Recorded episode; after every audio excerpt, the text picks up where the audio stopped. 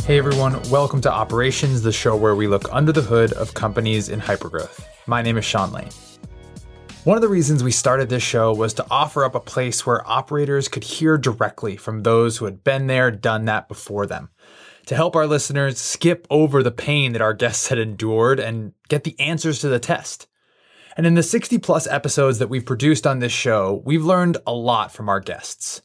But if you're a regular listener to the show, you also know that I ask our expert operators where they learn, where they go to for their own role models and their own growth. At the end of each episode, I ask each guest for the best book they've read in the last 6 months. And over the history of the show, we've compiled quite the list. So today I'm going to highlight some of those books and the themes raised by our guests. And these aren't all just straight business books. In fact, we've had a pretty wide variety offered up by our guests. So instead of trying to fit all the answers into a single category, I've done my best to group them into different categories that range from scaling companies to sales and marketing, to history, to leadership, to personal development. And on today's episode, I'm going to highlight some of my favorite answers from each of those categories. By the way, if you want the full list, we've compiled them all for you on Drift's blog, and we've included the link in the show notes. Okay. Just like we do at the end of each episode, let's hear what our guests are reading. Ready? Here we go. Best book you've read in the last 6 months. So we just did Brave New Work, which is a great book by a consulting firm called The Ready. They do transformational processes, and they have a thing called The Business OS, which is about finding tensions in your business. And it's a great way to bring leadership together and talk high level and also find out how you can kind of build an organization that people want to work at. Best book you've read in the last 6 months? Best book I've read in the last 6 months is probably Leading Sales Development by Jeremy Donovan and Aaliyah Homerson. Super fantastic. It's very much focused on leading sales development as opposed to like the specific like tactical implementation of it. It's like one level up and it has a bunch of really great like statistical analysis and studies in it as well. So it's practical and academic and has a lot of like science in it, but also art. And two very high quality sales development leaders wrote it. Best book you've read in the last 6 months? Radical Candor. And it was actually recommended by my... Right on the tip of your tongue. Yeah, it was actually recommended by my manager and actually a lot of our leadership team recommended it. And we're actually going to be doing, I think, a leadership session on it. But up to this point, I mean, I've managed teams for so long, but I have never read that book. And I've been hearing more and more about it. And somebody recommended it here at Clarity to me. And so, yeah, top of mind for me. Best book you've read in the last 6 months?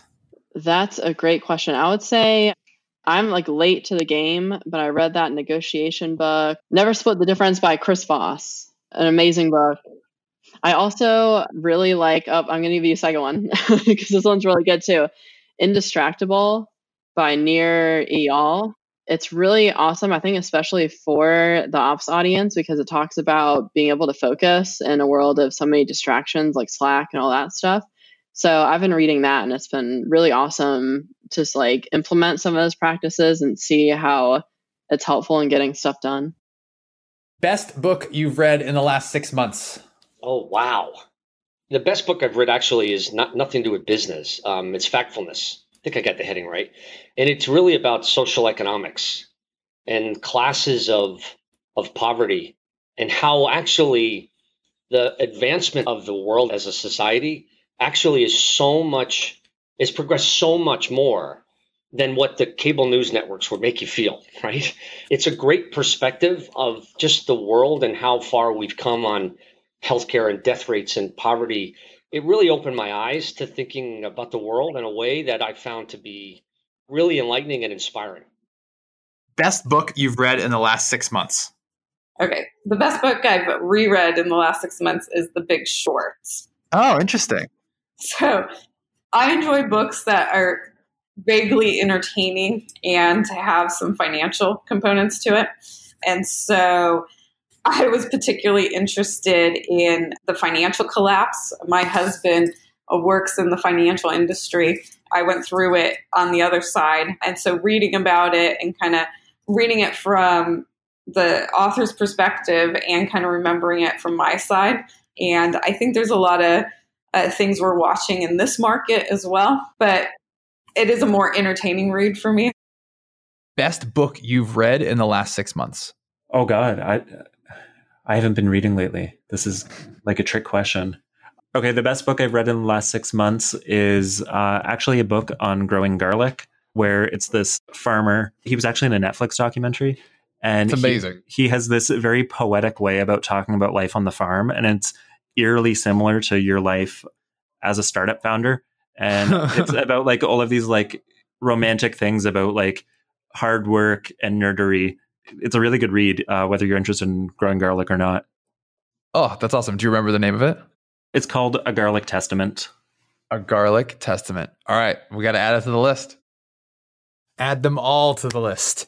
Reminder, if you want to see the full list of books that have been given out by our guests, check out that post on Drift's blog. The link is in the show notes. Big thank you to all their guests who have shared their book recommendations with us over the past 60 plus episodes.